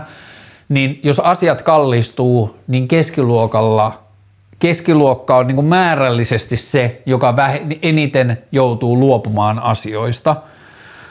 Niin ehkä me syötäisiin sitten vaan lihaa pari kertaa viikossa ja lennettäisi kerran kolmessa vuodessa ja mitä ikinä ne muutokset oiskaan, mutta joo, kyllä mä luulen, että ilmastonmuutoksen ensimmäinen ratkaisu olisi varmaan laittaa ne ilmastovaikutukset mahdollisimman suoraan hintoihin. Toinen olisi se, että mun mielestä meidän pitäisi käyttää enemmän ja intohimoisemmin ja aggressiivisemmin rahaa ja resursseja uusien vaihtoehtoisten energiamuotojen kehittämiseen ja esimerkiksi talojen lämmityshän on yksi niin kuin päästöiltään merkittävä ilmastonmuutokseen vaikuttava asia tai niin kuin hiilidioksidipäästöihin ja muuhun vaikuttava asia, niin meidän niin kuin pitää löytää uusia energiatuotanto- tai tehokkaampia energiantuotantomuotoja ja sitten meidän pitää löytää ää, uusia tapoja. Esimerkiksi, tai niin meidän pitää tutkia ennakkoluulottomasti uusia tapoja vaikka esimerkiksi talojen lämmittämiseen. Ja sitten meidän pitää vähän, niin kuin musta tuntuu, että ilmastonmuutoksen todellisessa taistelussa meidän pitää lopettaa joku paskan jauhanta, että me ei voida niin kuin tehdä asioita, vaan me ei voida esittää asioita vastuullisena, jos ei ne sitä ole. Että jos, mä en sano, että sähköautot ei olisi vastuullinen tai hyvä kehitys, mutta että me ei voida esittää sähköautoja vastuullisena vaihtoehtona jos niiden valmistus on kuitenkin yhtä haitallista tai jopa haitallisempaa kuin polttomoottoriautojen niin kuin valmistaminen, että meidän pitää viedä silloin kulttuuria kohti julkista liikennettä ja kevyttä liikennettä ja kaupunkien autottomuutta sen sijaan, että me niinku yritetään harhauttaa sitä keskustelua sanomalla, että niin, mutta tämä on sähköauto. Jos se sähköauto esineenä on ympäristöhaitallinen tai sen valmistaminen niin kuin tuhlaa paljon resursseja. Ja sitten vielä niin ilmastonmuutoksen ratkaisemiseen, että me ei voida niin pitää bruttokansantuotetta tai kasvua jonain niin kuin arvokkaana asiana, jos me meinataan taistella ilmastonmuutosta vastaan, että meidän pitää niin kuin olla valmiita tekemään tietyllä tavalla kasvukäyrissä notkoja sekä yksilö- että yritys- että yhteiskuntatasolla, että jos me nyt luovutaan vaikka turveteollisuudesta tai jostain, niin kuin että Fortumin tuottavat, silloin kun se toimii, niin joku Fortumin tuottavat verotulot ei voi olla sen arvoisia, jos se samaan aikaan tuottaa, niin kuin tekee tuloksensa tai yhteiskunnallisen osallisuutensa niin kuin fossiilisella polttoaineella, niin silloin meidän pitää olla niin kuin aggressiivisemmin valmis luopumaan niistä ja nähdä se niin kuin siirtymävaihe ja notko, mitä siitä seuraa. Ää,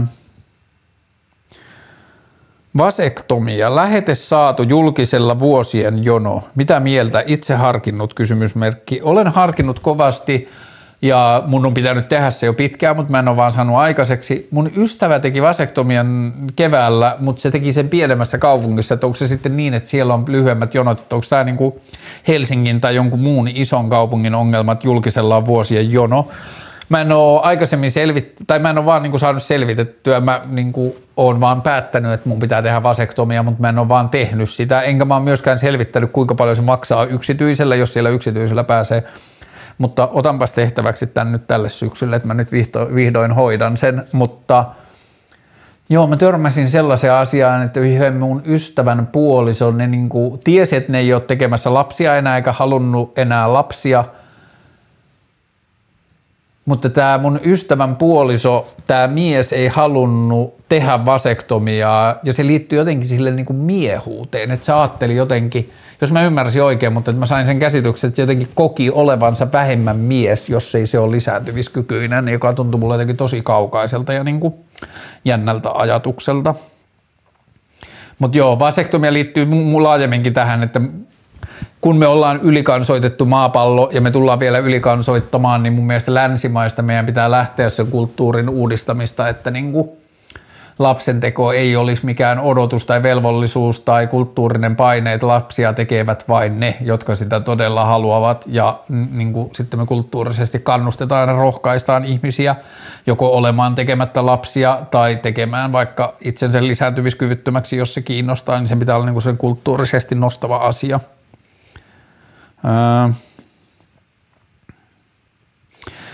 Leonardo DiCaprio – Hmm. Leonardo DiCaprio, mä mietin toissapäivänä, kun joku iltalehti kertoi, kuinka Leonardo DiCaprio on eronnut ja ehkä alkanut seurustelemaan uudelleen ja sitten mä vaan taas pyöristelin päätä, että miksi?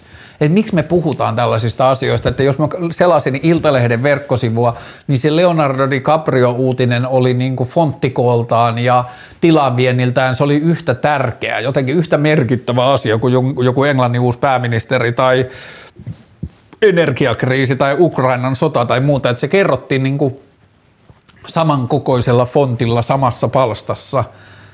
Että miksi vitussa me raportoidaan tällaisia asioita, jotain yksity, yksittäisten ihmisten parisuhdeasioita, niin, mi, niin kuin fuck. Niin kuin se tuntuu vaan niin vanhanaikaiselta, että me vielä 2022 niin meillä on niin lehtiä, jotka niin pitää itseään jotenkin merkittävässä arvossa ja sitten ne raportoi joidenkin ihmisten parisuhdeasioita jossain toisessa maassa. Mun on vaan hankala ymmärtää sitä. Mm. Oman yrityksen perustaminen ja pyörittäminen versus kevyt yrittäjyyspalvelun kautta laskettaminen. Mun mielestä perus, tai noin kevyt yrittäjäpalvelut, tämä ei ole heidän ongelma, vaan tämä on yhteiskunnan ongelma. Ne on me, tär, niin kuin, ää, turha välikäsi ja pääsin mä eduskuntaan tai en, mutta mä toivon, että lähivuosina valtio ymmärtää sen, että miksi niin kuin, miksi ukko.fi tai free.fi tai mikä tahansa niin kevytyrittäjäpalvelu, niin miksi se ei ole verottajan palvelu, koska kysehän on algoritmista. Algoritmi, joka tekee sosiaaliturvatunnuksesta hetkeksi Y-tunnuksen ja sitten palauttaa sen sosiaaliturvatunnukseen. Tämähän on periaatteessa se, mitä kevyttäjäyrittäjäpalvelut tekee, niin miksi vitussa se ei ole verottajan palvelu ja miksi oikeistopuolueet, kun ne kerran väittää, että työ on niin arvokasta ja työn teon pitää olla helppoa, niin miksi ne ei aja sitä, että valtio luo perus, niin kuin kevytyrittäjyyttä varten jonkun algoritmin, että ihmiset vois niin helpommin ja helpommin siirtyä palkkatyöstä itsensä työllistämiseen tai tai työttömyydestä itsensä työllistämiseen. Niin tämä nyt on noihin palveluihin liittyen. That being said, tässä elämäntilanteessa, niin mä sanoisin, että ei ehkä kannata kahta, jo varsinkaan jos mä tiedän, että maahanmuuttoon ja kansalaisuuteen liittyvissä asioissa yrityksen perustaminen ei ole vielä niin helppoa kuin se pitäisi, niin silloin niissä tilanteissa se voi olla eri. Mutta jos puhutaan Suomen kansalaisesta, niin kyllä mä sanoisin, että jo kahden, kolmen kevytyrittäjäpalvelun käyttämisen jälkeen, niin mä sanoisin, että perusta toiminimi tai perusta jopa osakeyhtiö. Osakeyhtiön perustaminen halpeni nyt pari vuotta sitten, että kun aikaisemmin se pääoma piti olla 2,5 tonnia, niin nyt ne käynnistyskustannukset on tyyli jotain 60 euroa, mutta – se, minkä takia mun mielestä kannattaa perustaa yritys, on se, että sä, irrota, että sä laitat niin tietyllä tavalla suojakerroksen sun ja yhteiskunnan tai niin kuin infrastruktuurin väliin, että sä et osallistu sun sosiaaliturvatunnuksella kaikkiin niin kuin tanssahteluun infran ja yritysten kanssa, vaan sä niin kuin ulkoistat sen sellaiseen niin kuin erilliseen yksikköön, jonka kautta sä teet niitä asioita. Ja sitten mun huomio on myös se, että yrityksen pyöristämiseen liittyy se, että sä suhtaudut siihen erillä lailla kuin vain oman työn laskuttamiseen.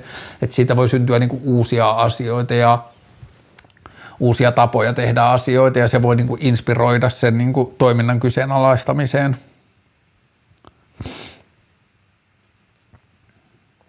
Ahdistaako hintojen nousu?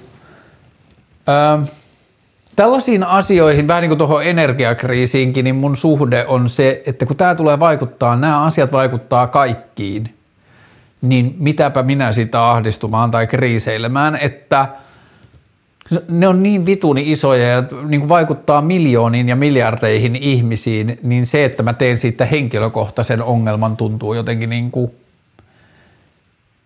itsekeskeiseltä. A, se tulee satuttamaan muita ihmisiä enemmän kuin mua. Mä olen perusterve, keskiluokkainen, keskituloinen, bla bla bla, niin kuin tälleen näin. Että se tulee satuttamaan joitakin muita ihmisiä vielä pahemmin ja mun pitää, niin kuin, olisi hyvä olla kiinnostunut jotenkin siitä.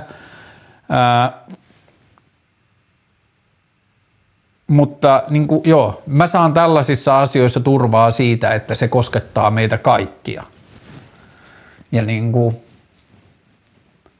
on oletettavaa myös, että tällaisten hintojen nousun tai energia, sähkö, niin kuin energiakriisin tai tällaisten, kun se ko- koskettaa kaikkia, niin sen ei anneta, niin kuin tehdään asioita sen eteen, että sen ei anneta niin kuin satuttaa määrättömästi yksittäisiä niin kuin ihmisiä tai yksilöitä – näin mä jotenkin oon oppinut elämästä ajattelemaan, oli se sitten perusteltua tai ei. Mutta joo, ää, hintojen nousu ei tällä hetkellä varsinaisesti kyllä ahdista. Ää,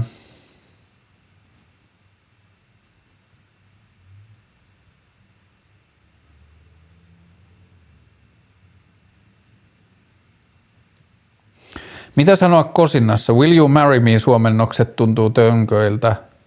Jos mä nyt kosisin, niin mä kyllä varmaan sanoisin, että meet sä munkaan naimisiin. Haluatko mennä munkaan naimisiin tai menisit sä munkaan naimisiin? Meet sä munkaan naimisiin, baby. Ehkä mä sanoisin niin. Miksi vasemmistolaiset vihaa hippejä? Vihaaks vasemmistolaiset hippejä? Mä koen, että mä oon sekä vasemmistolainen että hippi. Niin Hmm, en tiedä. Mä en ehkä vaan tiedä, mihin tässä viitataan. Mielipide äänestämättä jättämisestä kautta lapun tyhjäksi jättämisestä. Ää, olen jättänyt itse äänestämättä monta kertaa. Ja ehkä poli- kun poliittisesti aktiivinen kansanosa yleensä sanoo, että äänestäminen on tyhm- äänestämättä jättäminen on tyhmyyttä ja on kaikkien velvollisuus äänestää ja kaikkea muuta, niin mä oon kyllä vähän eri mieltä. Mun mielestä äänestämättä jättäminen on yksi ihan validi ää, äänestämisen muoto, koska äänestämättä jättämällä äänestämättä kertoo yhteiskunnalle kylläkin vain yhtenä yksikkönä tilastoissa, mutta kertoo, että äänestäminen ei kiinnosta, joka on mun mielestä ihan merkittävä viesti ja ymmärrettävä viesti. On paljon vaaleja, joissa äänestäminen ei ole kiinnostanut mua ja mä en ole vaan vaivautunut äänestämään, koska politiikka ja koska puoluepolitiikka ja koska kilpailun perustuva politiikka, se tuntuu niin järjettömältä ja niin kuin silleen, mä ymmärrän hyvin ihmisiä, jotka eivät äänestä ja jos mä jossakin haluaisin onnistua liittyen eduskuntavaaleihin, niin mä haluaisin onnistua esittämään asiani jotenkin niin, että mä olisin ehdokas sille, joka ei yleensä äänestä, että mä tuun niin kuin samasta paikasta, että mä oon samaa mieltä politiikasta ja mä oon samaa mieltä puolueesta ja mä oon samaa mieltä puoluepolitiikasta ja just siksi mä haluan päästä sinne politiikkaan, että niistä edes puhuttaisiin siellä. Kun politiikan sisällähän tunnutaan olevan siinä jotenkin illuusiossa tai joukkohyperiksessä, että politiikka on tosi tärkeää ja politiikka kiinnostaa ihmisiä ja ää, poliitikkohan elää kuplassa, jossa kaikkia sen ympärillä olevia ää, kiinnostaa politiikka. Mutta joo, musta niin äänestämättä jättäminen on ihan validi pointti nykypoliittisessa tilanteessa. Ja se on myös tapa vaikuttaa mun mielestä, että jos en tiedä kuinka matalaksi äänestysprosentin pitäisi laskea, että politiikka heräisi siihen, tai demokratian niin kuin jotenkin korkeimmat portaat heräisi siihen, että hetkinen, että tämä ei taida enää kiinnostaa ketään, että niin kuin jossakin paljon aluevaaleissa tai kun niin kuin, että äänestysprosentit on ollut välillä ihan naurettavia ja silti politiikka ei tunnu havahtuvan siihen, että tälle pitäisi tehdä jotain. Keskustelu bilehuumeista. niin sanotaan, että hyvä, että edes keskustellaan, mutta että se tapa, miten on keskusteltu, niin ei välttämättä kuitenkaan nyt ole ehkä aiheuttanut silleen riemunkiljahduksia – Ylellä taisi olla joku juttu, jossa joku ihminen nimi keksitty kuva ei liity tapaukseen, puhui siitä, miksi hän käyttää ja milloin hän käyttää, mutta esimerkiksi Hesari lähestyi taas aihetta jotenkin turvallisen, niin kuin fressisti ihminen, joka oli joskus käyttänyt bilehuumeita ja oli nyt päässyt niistä eroon ja niin kuin tarkasteli elämäänsä jotenkin jälkikäteen, että tällaista tämä oli. Niin musta tuntuu, että sellaisia juttuja on ollut jo lehdissä ihan tarpeeksi viimeisen niin kuin 50 vuoden aikana, että – ja sitten Oskari Onninen kirjoitti Iltalehteen, että voi hemmets, että oispa Mar- Sanna Marinin kuvien taustalla ollut kokaiinia, että oltaisiin päästy siihenkin keskusteluun, niin mä sanoin ihan täysin saman argumentin. Mä en tiedä sanoinko mä sitä vlogissa ennen sitä kolumnia, mutta mä sanoin sen lähipiirissä ystävilläni, että mä niin toivon, että niistä kuvista löytyisi kokaiinia, että Sanna Marin joutuisi käymään sen keskustelun julkisesti, että kyllä, olen ollut aikuisena ihmisenä juhlissa, jossa aikuiset ihmiset ovat käyttäneet bilehuumeita, tällaista maailma on, on ja tällaista meininki on, että miten suhtaudutaan ja että toivottavasti siitä olisi syntynyt joku uusi järkevä keskustelu, että ai niin by the way, tätä on tehty satoja ja tuhansia vuosia, että uskotaanko me todella meidän strategiaan, että me saadaan ne kitkettyä sillä tai me saadaan haitat minimoitua sillä, että me kielletään se, että onko se tuntunut vaikuttavan ihmisten toimintaan. Mutta joo, hyvä, että bilehuumeista keskustellaan. Se keskustelu ei ja toivotaan, että tämä keskustelu auttaa sitä menemään johonkin järkevään ja aikuismaiseen suuntaan, että sitä opittaisiin keskustelemaan jollakin tavalla niin kuin uudella, joillakin uusilla tavoilla, että se ei olisi niin kuin vaan samaa vanhaa. Ää, Sitten oli tämmöinen pidempi viesti, jossa puhuttiin, viitattiin siihen, kun mä olin puhunut edellisessä jaksossa rakkauskuplasta ja ihminen lähestyi ja kertoi, ettei ole oikein koskaan kokenut rakkauskuplaa eikä ole kokenut rakastumista. Ja nyt oli sellainen elämäntilanne, että oli tutustunut ihmiseen, joka asui toisessa maassa ja yhteydenpito ja tuttavuus oli kestänyt jo puoli vuotta ja sen aikana oli nähty kasvatusten noin kaksi viikkoa. Ja tämä toinen ihminen, se ulkomailla jossain muualla asuva ihminen oli syvästi rakastunut tähän viestin lähettäjään, mutta tämä viestin lähettäjä ei tuntenut samalla tavalla – ja hän koki niin kuin syvää ystävyyttä ja syvää inhimillistä yhteyttä ja piti tästä ihmisestä kovasti ja piti sitä ihmistä ihanana ihmisenä, mutta ei vaan kokenut sitä semmoista niin kuin, no, että hän ei ollut siellä rakkauskuplassa, jossa tämä toinen ihminen jopa koki olevansa ehkä hieman yksin, joka on ehkä vähän kyseenalainen, että ehkä rakkauskupla niin kuin todellisesti tapahtuakseen tarvii kaksi ihmistä, mutta kyllä mä ymmärrän myös sen, että syvästi rakastunut ihminen, jos se on jatkuvassa kommunikaatiossa toisen ihmisen kanssa, niin voi jossain määrin kokea sitä myös yksin. Mutta että sitten tämä ihminen vähän niin kuin esitti varovasti kysymystä siitä, että onko tämä luettava jonkinlaiseksi merkiksi siitä, että kun sitä rakastumista tai rakkauskuplaa ei ole tapahtunut, niin tämä ihminen ei ole sellainen, kenen hän ei tule rakastumaan – tai että tämä jotenkin niin kuin ehkä kyseenalaisti vähän sitä sen suhteen ja sen niin kuin meiningin järkevyyttä,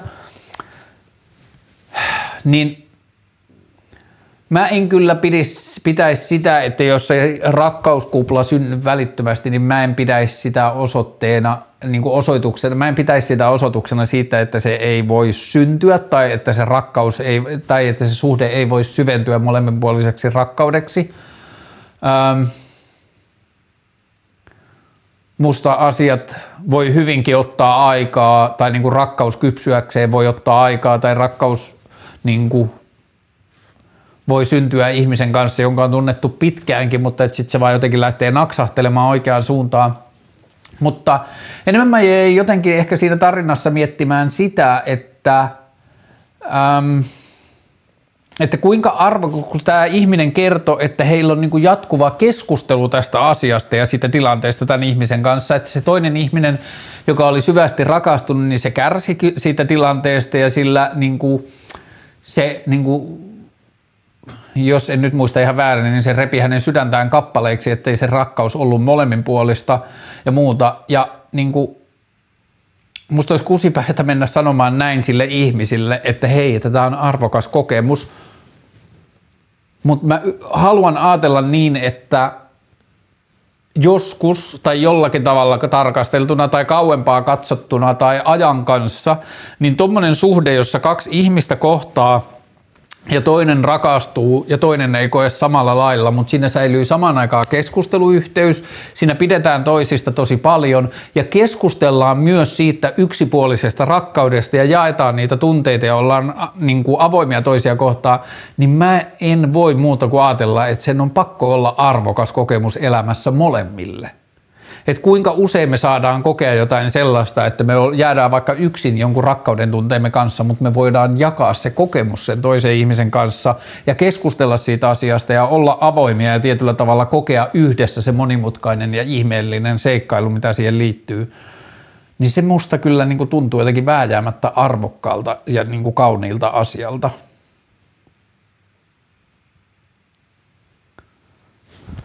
Mä tarkistan vielä nopeasti, että liittyykö siihen vielä joku semmoinen kysymys.